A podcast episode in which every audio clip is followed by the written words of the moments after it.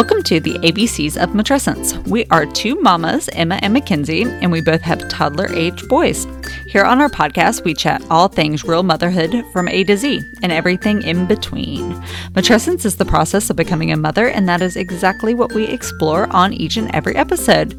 So, welcome, guys. I do not have my normal sidekick with me today, but we are bringing back an extra special special guest, which actually you are the first repeat guest. So, welcome Ariel from Expect to Sleep Again and her new biz, Restfully Sleep. Welcome. Thank you so much. It's great to I- be back. I know it's And fun I'm honored somebody to be on, on, again. for a second time. I know. I know. Well, you are just such a wealth of information. And after our last one, we definitely had people that were kind of moving on. So we had Ariel, uh, Ariel on to talk about um, baby sleep, and that was in episode 24. So she kind of covered everything. It was, you know, more the first year, I guess, of sleep or somewhere in that that timeline and we had so many follow-ups about okay now we're moving into toddler. What the heck do i do? Yes. and since Mackenzie and I both have 20, 20 month old boys, we're um, on the brink of some sleep changes, I'm sure, and already Yeah. experiencing. Before we got on, I was messaging you that "Ugh, my child skipped a nap on Wednesday, and fingers Mm-hmm. crossed he uh, took a nap today, which thankfully he did, but Yes, all the thankfully. woes. So, well, before we dive in, uh, just a little rapid fire Q&A just for fun, just so people can get to know you. So, quick questions. Coffee, do you like it hot or cold? Ooh, that's tricky. Um gosh, I Pressure. think I know, I know. for real. I know it's seasonal dependent, And it's but funny. Well, it we'll is, say but- today. But, I would say in New England, we are huge iced coffee people, like year-round Mm-hmm. iced coffee people. But it's interesting. So when I'm home, I like hot coffee, but when I go out, I want iced coffee.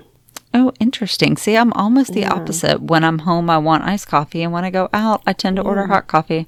So that's interesting. I have a friend that lives in Boston, and to me, I'm like, "How do you drink cold coffee in the winter?" And she, that's all she drinks. All she drinks is iced coffee. So, yep, yep. You weirdos. I know we are weird. all right, texting or talking? What's your preference? Ugh, texting. Amen to that. Jeez. Which is so funny because I used to get in trouble when I was in like junior high for being on the phone so much. And now I'm like, oh man, my phone's ringing. I really don't want to pick it up. I'm notorious for ignoring people and, you know, texting them back later like, oh, sorry, my toddler is doing something. I can't talk on the phone, but do you want to text about? Absolutely. Uh, babies are a great excuse. Yes. All right. What's one of the favorite places you've ever traveled? Ooh, oh my goodness. That's a really tricky one. Um, I think my favorite city is London, actually. Oh, um, I really love London. Yeah, I Oh, know. And I haven't been been, in like 15 years, so Oh, time wow. to go back. Well, sounds like it. Sounds Yeah. like a nice vacation when we're out of COVID I land. So we all need it. I know. Seriously. All right. Sunrise or sunset? Ooh, sunset. Nice. Uh, current guilty pleasure? Oh gosh. TV show, a hobby, just something I that's mean, fun I'm for a you? huge Bravo TV, Uh, housewives, huh? which is really unfortunate because right now it's like you know with COVID, there's there's a lot of disruption to filming, so I don't know what I'm going to do with my guilty pleasure because I know. I know it's painful. even watch it. Yeah, I get that. All right. Last meal on earth. What's one of your faves? any sort of pasta. Good Yeah, call. I'm a huge pasta fan. Nice. Um, hardest part of parenting. That's been a challenge. Oh gosh, um, boundaries. Mm. You know, being the tough guy, and that's it's so funny too because a lot of what I teach when I work with parents is boundaries and and that's a huge part of sleep especially with toddlers um, and young school age children and it's just it's so much harder to implement personally because you know you've got the heartstrings thing going Oh, it's impossible. I mean, yeah yeah You know that it's good for them, but it's also really, really hard so in the hard, moment. so hard, and it's especially hard right now with COVID and being home all the Mm-hmm. time and remote learning, and you know what should I be allowing? Should I screen time during the day? No screen time during the day? Like you know, it's just ugh. So I struggle the most with boundaries with parenting. Yeah. Well, I think we can all relate to that. Well, on the opposite side, what is one thing that your daughter does that just still makes your heart melt? How old is she now? She is just turned six in September. Aw. Um, she is the best hugger on the planet, and she just loves to snuggle, and it's just the one. It's like one of the best things in the world. Ah, those little sweet moments really do, you know, even if you've had a rough day, your kiddo comes Yep. and crawls in your lap and wants a hug and it does just make a lot of the the bad parts melt away or the challenging parts. So Yep. I feel that. Owen, my he's now about to be 21 months and he has learned he's talking more and more and he can say hug and Oh, kiss and all the things and it's adorable but he's also learning that it's a good way to keep mom and dad from leaving Oh, so yeah, the second we try to leave the door he yells kiss kiss and so i don't know how many kisses i have to get but it's so hard when your kid's sitting there exactly. yelling for a hug or a kiss boundaries. boundaries Like, where do you implement? Yeah. you know, i'm like i again, your know you're kind of manipulating me but it's totally working and i can't help it I know. I totally get it. Yep. So anyway, last episode we um, really kind of let Ariel answer all of your questions. We just let you guys submit a bunch of questions, um, and I won't lie, this time Mackenzie and I have snuck in several of our own because oh help us. Um, so we're just gonna kind of fire them off and let you share your expertise. So you ready? Yeah. All right, just starting kind of a random order of things. So we're just gonna go for it. Absolutely. But okay, so what would you say is the average number of hours of sleep that a toddler needs? And, and just to clarify, what do you kind of consider, I guess, the toddler sleep age? Yeah, so technically speaking, a toddler is basically 12 months to 36 months. Um, generally, we're looking at 10 to 12 hours of sleep overnight and one and a half to three hours during the day. I would say, though, it's very rare to see a toddler sleeping really well overnight and getting that 10 to 12 hours and also taking a, th- a three hour nap. Yeah, totally. Um, so a lot of times, you know, I'll, I'll get somebody who comes to me and says, "Well, he takes great naps. He sleeps four hours, and then he only sleeps like seven hours overnight, you know, or something like that." yeah. So you can't um, have it all. Yeah, it's. I would say it's pretty rare to see a three-hour napper who also sleeps well overnight. Though, you know, some children need more sleep than others, as we talked about in infancy as well. So, um, the goal really for toddlers, as as far as daytime sleep goes, is you really want a minimum of an hour and a half of sleep. Now, this is gets a little tricky. So toddlers get really tricky because there's such a variance in when they're going to transition naps. So, you know, like a 12 month old who's still on two naps, they still need two hours of daytime sleep because they need a good hour in the morning and a good hour in the afternoon. And if they're not getting an hour each, it's not as restorative. And that's usually a sign that it's time to move to one nap. As we get toward that one nap phase, which can happen anywhere from 12, 13 months to 18 months. That's when we more look at like one and a half as the minimum. Um, so it gets a little tricky. There are a lot of nuances in there.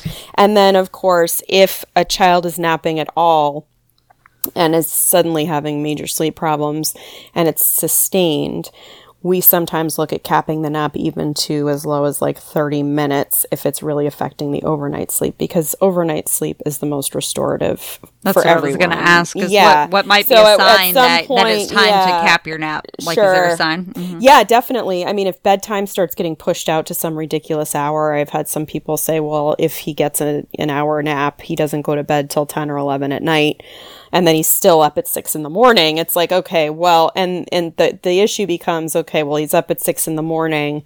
Um, and so by midday, he's exhausted because he's been up, or he's up at five, and whatever it is. He's up at six. He's only gotten seven hours of sleep or something. Um, he, of course, he's exhausted for the nap, but um, the nap becomes the issue that causes the overnight problem, and so it becomes kind of this vicious cycle. Yeah. So But the nap's always the thing to, to shorten if there's sleep disruption overnight because that's Yes. most important. Yeah, yeah, or a, a re readjust it. Um, Again, it, it varies so much. It's so. Yeah. hard to like. I know the answers answer to Yeah. everything is yeah, it depends. Well, and that's Yeah. what you do is you work with people one on one really customize. Yeah, yeah. So, So, I know general, how that but goes. in a general ter- sense, you know, we're looking at ten to twelve hours of overnight sleep, okay. and then So- you know that. So, what might be a, a common age that you find that kids start to drop? So, if they've been on one nap for like, I, I forget that some toddlers take two naps. Owen's moved at 13 months to one nap. So, Yep. it's been forever ago at this point. I'm Right. like, oh, I forgot what two naps were like. But Right. so, what is kind of a common age that you find kids drop the nap entirely, which is terrifying to me because what yeah, will I do? it is really again. That's there's a huge Mm-hmm. variation in that. Um, I mean, I like to hold on to the nap as long as possible. Um, so even if we're experiencing overnight sleep disruption, the last thing I'm going to do is just say, "Hey, let's drop the nap." Um, even with a three or four year old, I want to Okay. make sure we're trying to keep them as well rested as possible. Uh, but it, dropping the nap can happen, you know, generally I like to wait at least till age three. And then some children are napping well into age five.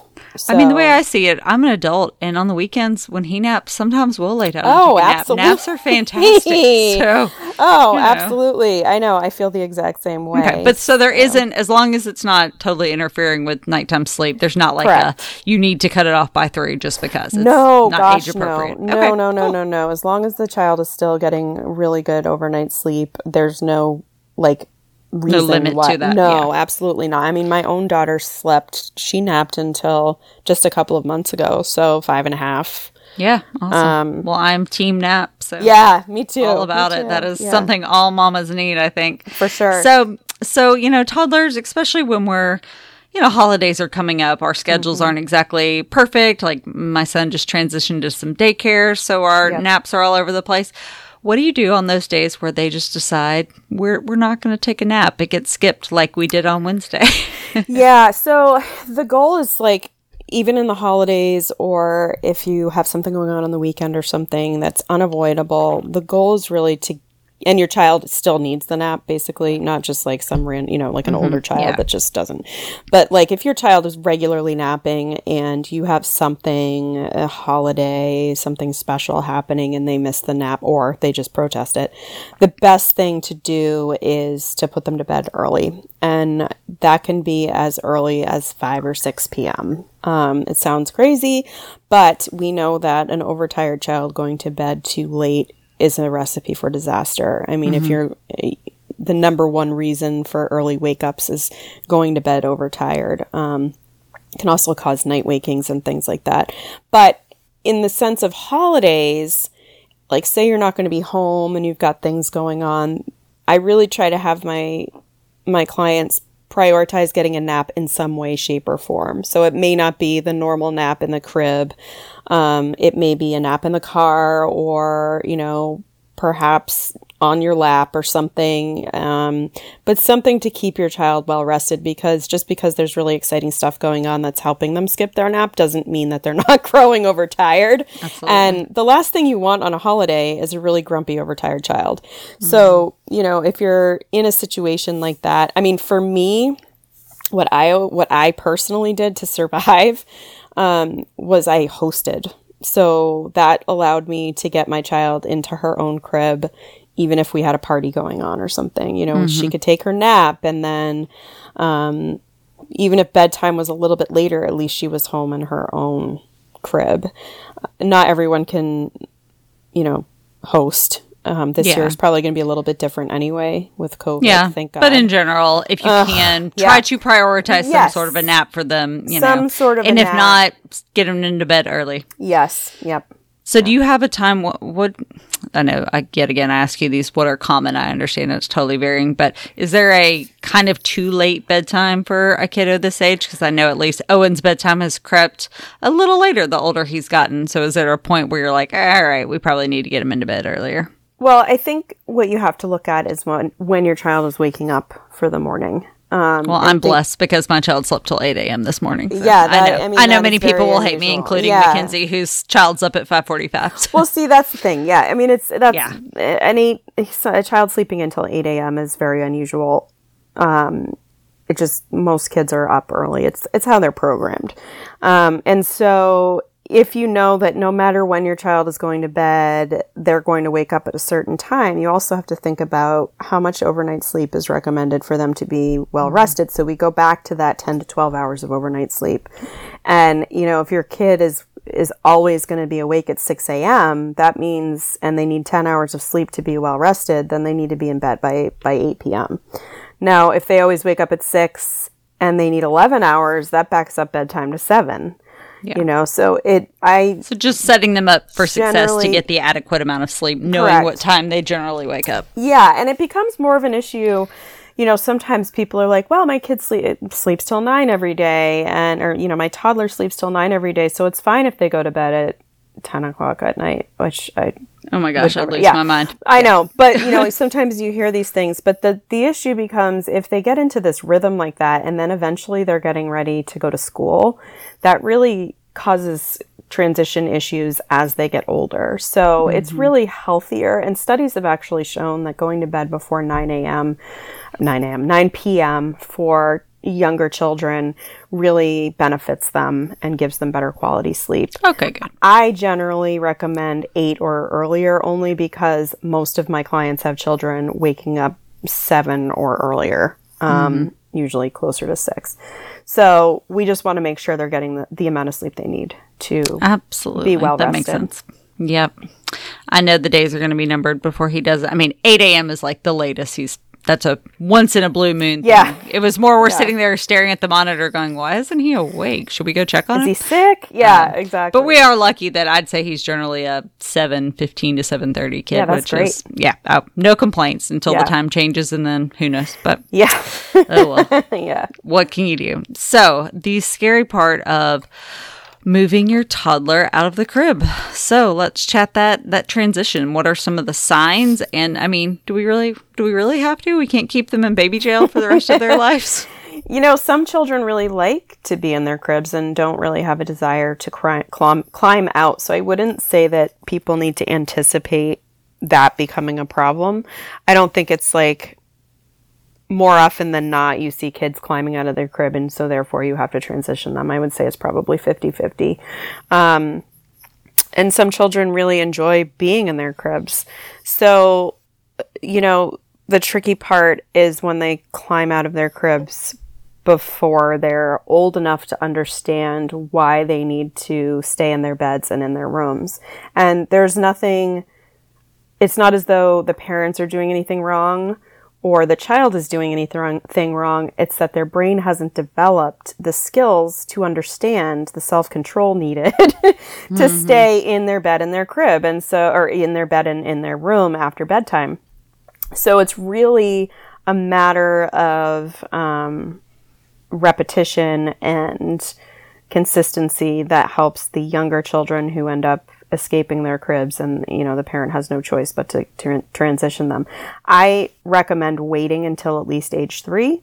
Um, around three is when they start to develop the self-awareness the self-understanding the self-control to stay in a bed in their room throughout the night on their own. Yeah. Um, Before that, it's it's just a it's a matter of it's developmental, really. It Well, I'm sure there's also not do- the communication skills. I mean, you Yes, know, absolutely. That's a that, huge that's one. a barrier there. Comprehension, yeah, and they can't comprehend, Yeah. you know, the Um, vocabulary. So, any tips for though if you so if somebody's kid though is you know at 22 months, 23 months climbing out of the crib, it's still it's time to to get them out for safety. Yeah. Correct? Yeah. Yeah, and and for if that happens, um, you know, I just had a client who had this happen just last month, and uh, we ended up. First, we tried to convert to a toddler bed, but he kept ending up being on the floor anyway. So we ended up putting the mattress on the floor, and he was very comfortable there. And you know, there are two different approaches you can take based on your child, and you know, one of the methods is called the camping out method, which is where you stay present with the child until they fall asleep. And then over the course of, of a week or two, you start to f- move farther and farther away from the bed um, until you're like in the hallway after you put them into bed. So they sort of learn their independence and, and like um, don't need you as much near them. And then eventually you're, you know, you can put them in their bed and they stay there.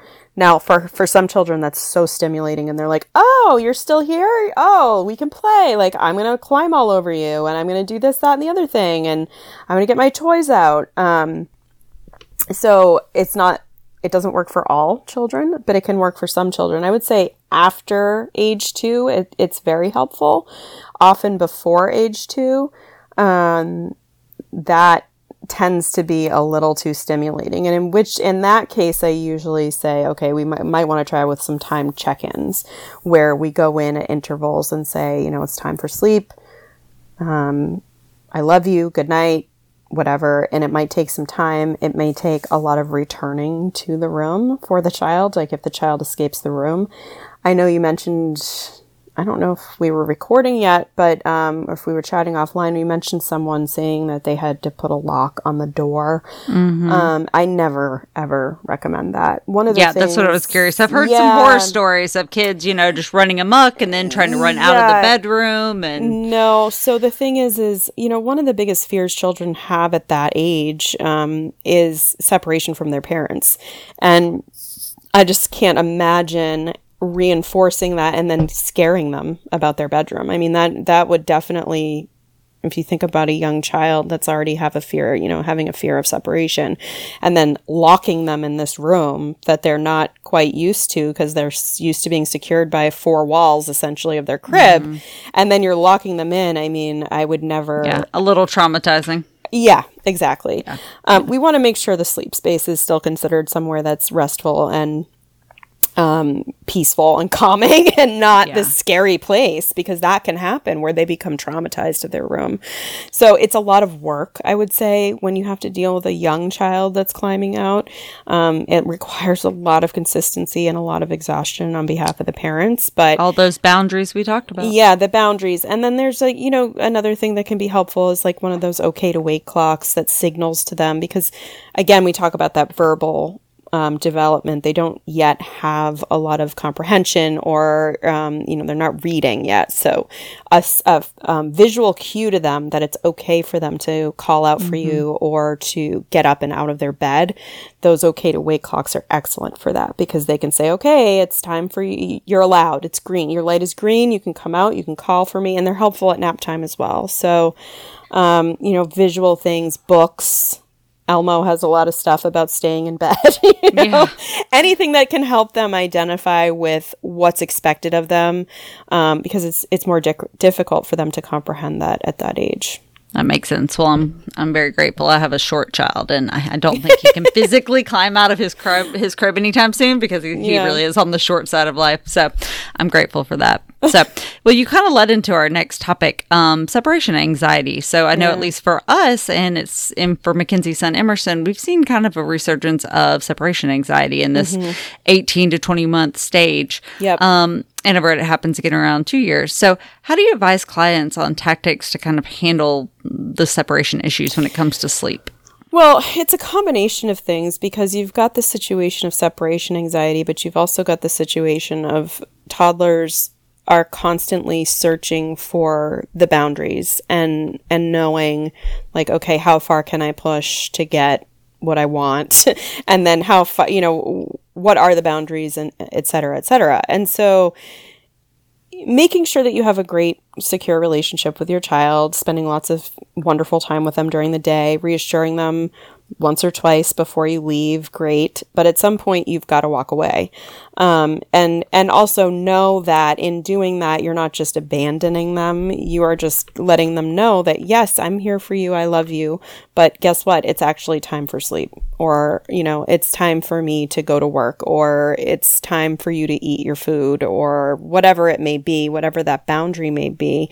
Um, establishing that is important. Otherwise you get into the situation where it becomes this sort of um, you know, ball of yarn that continues to unroll. And a lot of times I see the toddlers who are just like, you know, one more book, one more song, one more, I have to pee, I, you know, potty, and, and bedtime becomes like two or three Well, you hours just long. moved us into another topic. We were going to ask about yeah, Stalling? I mean, you're Yeah, like yeah, you're. I mean, you're in charge of this interview, so Yeah. you you know all the triggers. So I mean, yeah, we've heard a lot of. We had a couple of moms ask about delay tactics. We're starting during bedtime. They want more books, water, kisses, kiss all the stuffed animals, everything Yep. in the entire world. So yeah, what? Are, how do you set boundaries around that to where you're you know Yeah, caring think- for them, but also not in there for four hours? Yeah, exactly. Well, I think that's the point. I think you just sort of nailed it on the head. We want to make sure there's a time limit on what we're doing. And one of the things that helps children when they're feeling insecure is to give them some power in the situation. A lot of it is a power struggle. And so, in order to do that,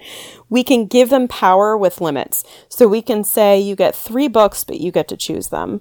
You get, you know, you get to kiss all your animals, but you as the parent back up the bedtime start point by five minutes or something you know add that into the routine if that's what they want but they get to you know, you show them which stuffed animals they get to choose. You know, you get five stuffed animals, you can bring the stuffed animals that you want, but that's it. Um, you know, give them an option. Some are very picky about what they're wearing to bed. So give mm-hmm. them an option. Do you want these PJs or these PJs? You know, this book or that book? And that way you're, you're both sort of,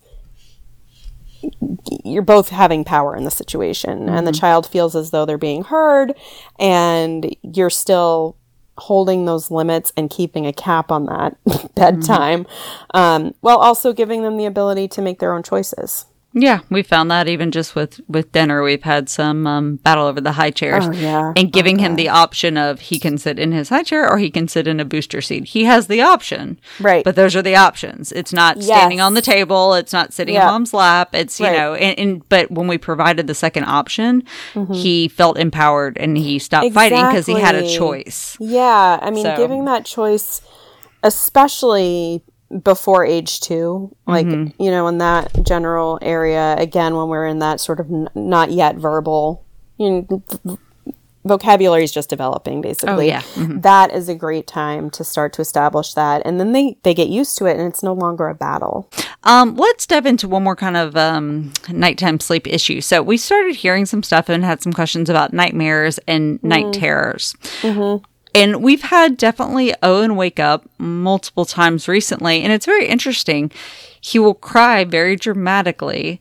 And if we just leave him, he really will continue to cry. But if we go in there, we just pat him on the back. We say, Hey, buddy, do you want your stuffed animal? And he goes, Uh huh. And he grabs it and he lays back down and goes right back to sleep. So it is kind of a weird disruption. He doesn't really need anything from us, but if we don't go in and just pat him on the head and say, You're cool, buddy, go back to bed, then he cries for forever.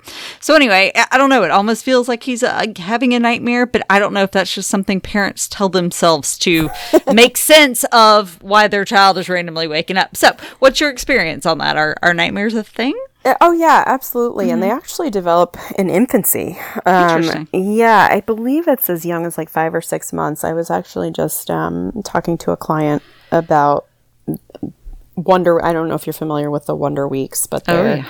yeah. So they talk about you know I think it's in leap five when nightmares um, start to become more regular, and that's at six months. So um, nightmares are definitely a thing the thing with toddlers, though, is that sometimes you get into a situation where they maybe they have a nightmare and they know that you're gonna uh, uh, they have a nightmare completely unrelated it's the first one you go in you give them their stuffed animal they're like oh that's great and then maybe the next night they wake up or two nights later they wake up and they're like didn't really have a nightmare but they mm-hmm. knew that when they cried last time you came in mm-hmm. and did that so it becomes like a regular thing mm-hmm. thankfully it has not been that yeah. yet i mean it might be twice a week. Okay. Um, which it's it is challenging because part of me is like, well, I, I look, I have fallen into all the sleep traps of creating bad habits and going into soothe, and then it becomes yep. it's his routine. So I, yeah. I definitely know that, but it's also been hard because in the past, if we went in there, it was like we were in there for 30 or 45 minutes. Yeah. And now yeah. it's literally like 30 seconds. So Just it's like, do thing. I want to sit here and listen to him cry no, for 20 totally minutes or do I want to go pat him on the head and we all go back yeah, to sleep? And it, it but I do understand that it can create a anytime I kind of have a disruptive moment in sleep, mom and dad are going to come you know say yeah hey, so. if it's if it's not habitual then i wouldn't mm-hmm. even worry about it but yeah he could definitely be having nightmares now the diff- there is a difference between a nightmare and a night terror mm-hmm. and night terrors um, generally don't start until after about 18 months um, it's usually the youngest who see them but they are very different from a nightmare because as you say you go into your son he's awake clearly you give him the stuffed animal, he's better. With a night terror, you go in and they are not awake. They are unaware of what's going on. It is one of the scariest things I've ever experienced with my own child. Um, they are inconsolable. They don't know that you're even there with them. They may even be saying, like she was saying, Mommy, and I was like right there next to her. Um, scientists don't really know what causes them, but some of the things that can cause night terrors that they they surmise may lead to night terrors is overheating. Um, having to go to the bathroom, like so urination, um, and then also being overtired. Those are some of the things that may lead to it. But some children are just prone to them and they can last through early childhood and then they just kind of disappear.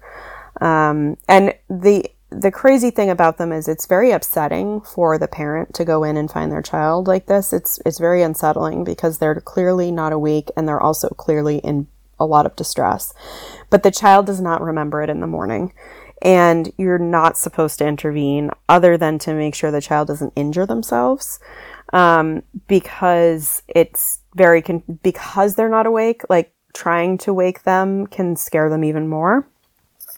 So you're kind of just supposed to like stand back and let it happen and, and work through it. And it's, it's really terrible. I've experienced it a couple of times and my experience was um, once when my daughter was really overtired. I think she was probably like two or something.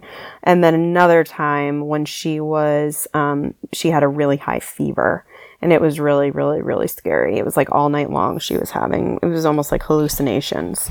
Oh, goodness. So, that is yeah. very scary, very It was- unsettling for everybody, I'm sure. yeah, yeah so those are two they're very different Okay. like people will often ask about about the difference um, and it's very similar to like sleepwalking it's one of those things that people eventually grow out of Okay.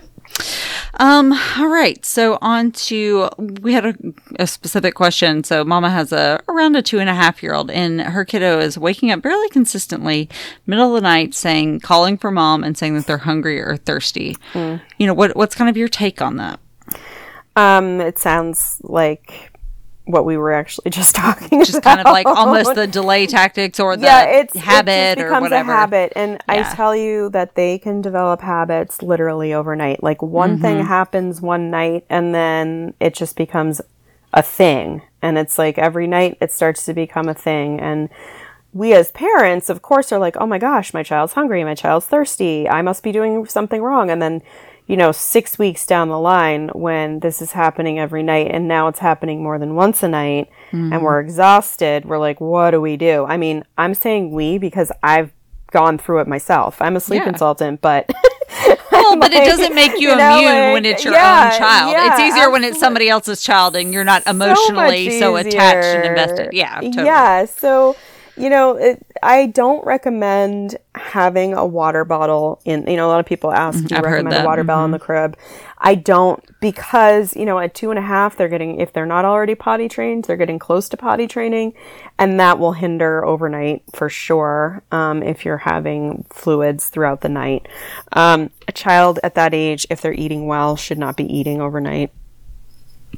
Should not have a need to eat overnight. Yeah, yeah, yeah. As long as they don't have a, a weight issue or health issue, that should not be a concern. Correct. correct. Yes. Yeah. So it sounds to me like it's more of a, a, a habitual behavioral sort of thing than. Well, I'm sure that could happen even just so easily. If your kid wakes up for whatever reason, they're upset, you walk in, and I, I've even found myself probing for questions, and I'm like, "Well, are you thirsty, buddy? Are you hungry?" And they're like, "Yeah, you feel sure. okay? Yeah, sure. I'm sick?" thirsty." Mhm. Yeah, and then exactly. it becomes a thing. It's so very yeah. similar to like children that age that maybe still like taking a bottle overnight or whatever. It's like, of course they're going to eat it if you offer it to them. Mm-hmm. Yeah, absolutely. know? I mean, I guess Yeah. if I woke up and somebody offered me like a, you know, candy bar or something, I would probably eat it. yeah, yeah. not, It's just kind of like, know? oh, okay, sure. That sounds good. Whatever. Sure, why not? Yeah. Yeah. so, okay. Um, all right. Since you brought up, why don't we talk a little bit about potty training overnight? I know that's not exactly a sleep thing, but it is impacted, you know, by sleep or sleep impacts it. So, what's your take and how do you kind of address the overnight potty training? Yeah, so I actually don't really believe in quote unquote overnight potty training. I'm See, kind of uh, yeah, I mean, not everyone agrees with me and that's fine, but my my personal stance on it is that it is another biological thing. So some children are ready to biologically make it through the night without needing to go to the bathroom, um, and others just aren't quite ready yet. In my experience, what I usually tell people is keep your child in overnight diapers as long as you need to. If the child starts waking, you know, it's been a few weeks of them waking up dry, okay, they're done. No no big deal. It's not, in my opinion, it's not something that should be forced. I'm almost 40 years old and I still get up to go to the bathroom in the middle of the I night. was and I just about have. to say that. I still Yeah. get up. I mean, it's like clockwork between 1 and 2 a.m. And it started Yeah. once I got pregnant, but I still, every night, you know. I Well, I've done about it, even I did it even before pregnancy, and most people, well, not most people, but a lot of people do. Um, and so it, the other thing is, it really is biological. It's it's a developmental thing. Some children are able to hold it longer than others, and um, so I. I personally think it, you run into a lot of issues if you try to like quote unquote train for overnight. Um, parents wonder why, you know, why are they wetting the bed or how do I handle it? They're waking up at five in the morning to go pee. Well, of course they are. If they went to bed at like seven o'clock, of course they are. And then they're like, oh, well, they're not going back to sleep. And it's like, okay, well, here's the thing. I mean, we can try a quote unquote dream pee, which is sort of like the idea of a dream feed, except you're taking your child to pee as they're like asleep. but then again, you're disrupting their sleep cycle. So then a lot of times that doesn't work because you take your child to, to the bathroom before you go to bed, basically. Mm-hmm. They're semi asleep, but you're disrupting their sleep cycle, and that can then lead to difficulty getting them back to sleep after doing that. Or it can, because it's disrupted everything, it may lead to some night wakings. So I'm personally of the train of thought just to wait for it to happen naturally. Perfect. 'Cause it That's will. a helpful will. perspective. Yeah, like so many things. Kids will Yeah. do it, you know, when they're ready. It's you don't have to force everything just because a book says do it by this age or whatever. So we tackled it when it came to baby sleep in episode 24, but it, when in regard to toddler sleep, it shifts a little bit. So early morning wakings, it is just Yeah. like again, I I know I'm that person that people are gonna be like, oh, shut up, you don't understand. But um, I- you know, I know a lot of kids do. A lot of kids are up at 5 a.m. or you know crazy hours. So Yeah. I guess how do you deal in that toddler stage? You know, let's say when they are out of a crib and so they're they're getting out of bed. You you mentioned the okay to wake clock, so I guess that's Yep. an option. But Yep. yeah, how do you kind of tackle that when your kiddo is now independently and can get out of their bed and they're waking up at 5 a.m. Yeah, so I think the first thing that I look at in those situations is really, um, you know, what is their schedule looking like? Because again, you know, I was talking about overall sleep needs in a 24 hour period, and sometimes capping the nap can help with early rising. So if you've got a napping child that's a little bit older, you know, three or four, and all of a sudden they start waking at Oh, actually, here's an example. I had someone who has a, um, I think he's 13 months old, and he was sleeping an hour in the morning and two to two and a half hours in the afternoon. So he was getting like three to three, three and a half hours of sleep during the day at 13 months. And then, you know, she was putting him to bed at his normal time. I don't know, whatever it was, like seven or something, but he started waking up at five and he used to sleep until six or 6.30. And so I had a, I said, you know, share your schedule, whatever. She shared it with me and I said, oh my gosh, well, he's getting a lot of daytime sleep for his age. So let's try cutting it back to let's say you know an hour in the morning to up to an hour and a half in the in the afternoon and let's see if that shifts things for and it did. So sometimes it's just a matter of reallocating where the sleep is happening.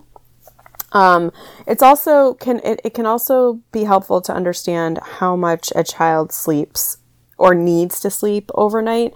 I have some clients who will always, no matter what, no matter when you put them to bed, will only sleep, you know, 10 hours. Mm-hmm. If that's the case for your child, you know that you can't put them to bed any sooner than eight. Even if it's like beyond the normal quote unquote wake windows that they're supposed to have.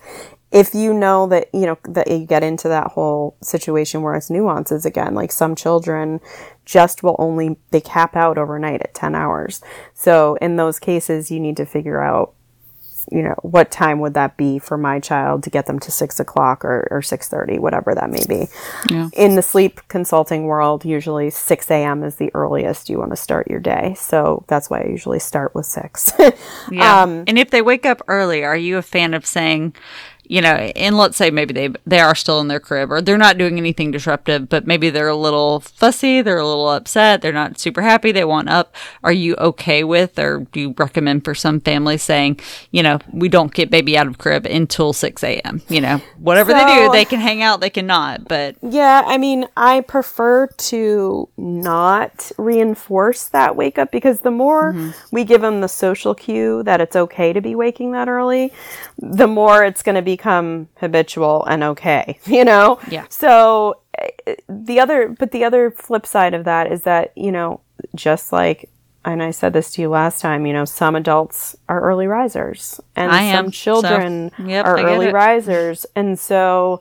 I think if you have a child that's never slept past five or five thirty or whatever that may be, um, and it just is like there's no you've never you know maybe once or twice they've slept till six or beyond then eh, i don't think it's fair to leave the child crying in their room for an hour before the start of the day now yeah. if there are ways to help them feel more comfortable hanging out if they're a little older and they can understand it those okay to wake clocks can be helpful because you can say okay well the clock turn we you know you can call for me when the clock turns whatever their favorite color is. Um, if you wake before that, you have to stay quietly in your bed. Now, if they're at a certain age, um, to understand that and comprehend that, that can help and work well. That being said, like I've seen some very young toddlers start to understand how that works. Um, I mean, as young as like 14 months, but it just depends on the child whether they mm-hmm. can understand what that means or not. Yeah, but ultimately, Usually, sometimes kids are just early risers, and we just yes. have to unfortunately accept that. And yeah, and, and yeah, I would be say, okay with it. I, you know, I, I don't think I think there's usually a way to to to adjust it at least a little bit, um, but but not always. yeah. Yeah. Well, I, I, always, even when Owen has behaviors that frustrate me, you know, or like he's not consistent, he, you know, stays up later one night or wakes up earlier, I also remind myself that so am I. Sometimes yeah. I stay up later and right. sometimes I wake up earlier. So they are mm-hmm. also little humans and not mm-hmm. little robots. So we kind of got to give them, give them some space for that. And the other thing to be careful of as far as like getting them up early when they wake up, you know, a lot of times during developmental phases, they'll wake up early early. It's just part of that, you know, mm-hmm. going through something cognitive or physical. Um, I have a lot of clients whose children will go through a phase of like, oh my gosh, they're waking in the five o'clock hour again. And I remind them, I'm like, are they working on something? And they're like, yeah, they're working on walking or language or whatever. Mm-hmm. And I say, I remind them because you forget so easily as a parent. This happens every time your child goes through something developmental. You know, sometimes that's the child's way of like working through the development. Mm-hmm. Um, and so, in those cases where it's not like the child is consistently waking early, I do recommend that they not get in the habit of getting them up too early because you really, your bodies really adjust very quickly and start new habits very quickly. So, um, if we can hold off and get through that developmental period and get them back to waking at a normal time, I recommend doing that. Makes sense. All right, so I'd say the last topic and kind of the most popular topic is I know a lot of mamas that once their kids in that two range, they're expecting a second. And so, mm-hmm, you know, a mm-hmm. lot of, a lot of changes I hear can come with that. Um, yeah. so I guess first, so do you frequently see sleep regressions when baby number two comes home for that toddler? Cause that's a huge shift in their world. Yeah. I mean, I think it's definitely something to be aware of. I, I don't, you know, it's, it's hard to say if it's frequent. Um, it, I would say that it's not unexpected. Some children do just fine with it, and then mm-hmm. others struggle because, and I would say sometimes it's even like out a little bit older children, like three and four, who expect a new sibling because they're so used to being the only child and they kind of understand that more fundamentally than like a two year old. Mm-hmm. So it kind of the older toddlers is where I tend to see more of a struggle when a new sibling comes along. And I generally recommend that parents try to spend, even if it's 20 or 30 minutes of alone time with the child as the new baby comes along. throughout the day, each day, that can be really helpful. Also, getting back to that idea of giving them power. So, giving them jobs. You know, mommy really needs you to be the diaper getter. You know, go fetch me mm-hmm. the diapers when I need it, or whatever that may be. Um, giving them some power and, and really being excited about the arrival of the new sibling in that they have a new role in the family that they're the big brother or the big sister and it's so exciting and um, trying to put a real positive spin on it uh, while also giving them extra snuggles is really helpful so um okay so i know some mamas that are bringing home baby number two and the idea is that baby's going to move from mom and dad's room into the room with the toddler because that's just their house you know they only have Yeah.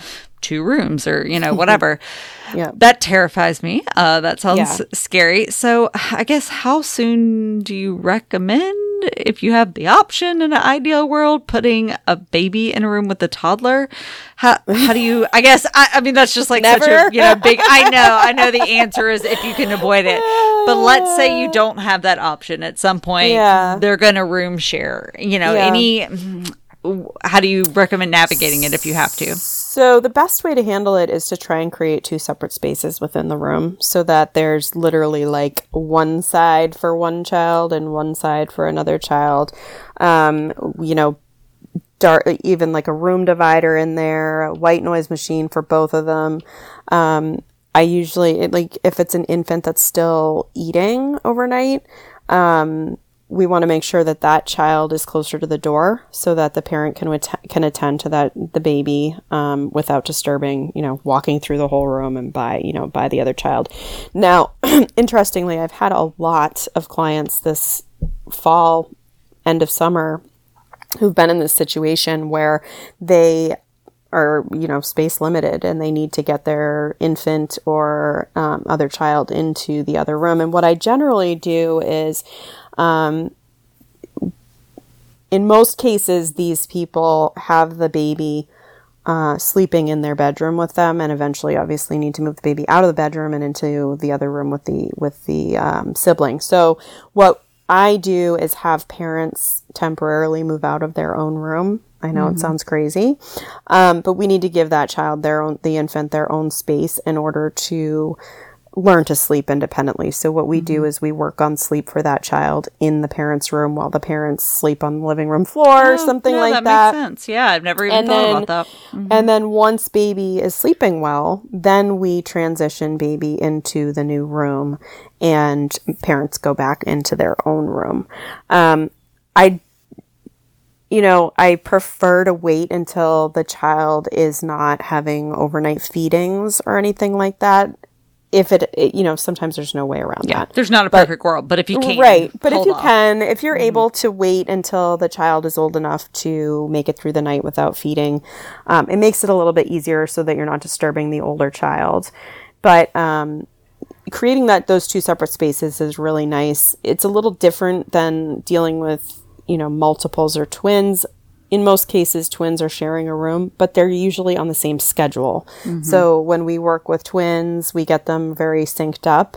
Um, but with older children, you know, the the older one may be not napping and uh, you know or going to bed late or whatever it may be their schedules may be different which is why i like to sort of make sure there's two separate spaces Um, Makes sense. So if let's say, you know, mom and dad do what you recommend and in order to do some uh, you know, we, we discussed in the first episode how we kind of hate the word sleep training, but Yeah. you know, doing some reinforcing Yep. of helping babies self-soothe and put themselves Sleep back training, to sleep. Training, yes, that's sleep fine. Training. Yes, whatever we want to call it. I know I just hate that phrase, but anyway. i do too I so do too. mom and dad move out of the room. mm, The younger baby stays in their room. They're doing Yes. some sleep training with them. yes What do you recommend doing sound wise? I guess just trying to put some extra white noise around Yeah. to not interrupt the older child's sleep. Yeah, I mean, I think parents are usually more concerned about it than it actually turns out to be. Mm-hmm. In most cases, children sleep through their siblings' cries. Yeah, yeah. and it's true with twins too.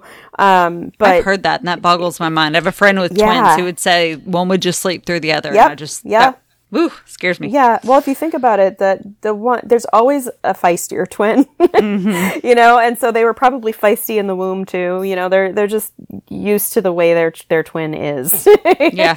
um, but as far as siblings go, yeah, I often recommend like white noise in the hallway as Mm-hmm. well. So one in the room and then one in the hallway. But in most cases, I find that it really isn't a big deal. It's not usually a problem. Okay. Maybe not as scary Which as is why you thought, definitely yeah. don't want to do like sleep training while the child is in the room with the older sibling. I, that's what I cannot Yeah. imagine that. No, I've that heard would some not work. Some parents that like got the older child to go sleep in the living room and made it like a slumber party in the tent in the living yeah, room. so you know, so I don't- yeah, you could definitely do that. Um, Mm-hmm. a lot of times the people that I work with, their older child has had st- trouble sleeping too, so Mm-hmm. they don't want to disrupt Yeah. Preserve child- somebody's sleep. exactly, Jeez exactly. But I, but I would say that's a good idea, like having a slumber party with mom and dad or whatever that might be, or um, having the chi- older child go to a relative's house for the weekend or something like that. Right now, that's probably not as possible, but Mm-hmm. Yeah. um, in normal times, you could say, you know, want to go Yeah. to grandma's house for the weekend and Yeah. Then do it that way. But yeah, th- those are definite options for it, and it usually works pretty well. Just giving the the the child, the younger child, um, the space to learn and not disrupt everyone else is really Yeah. important. Don't look forward to it, but oh well, we'll survive. That- will. made it. You, You made it not sound will. terrible.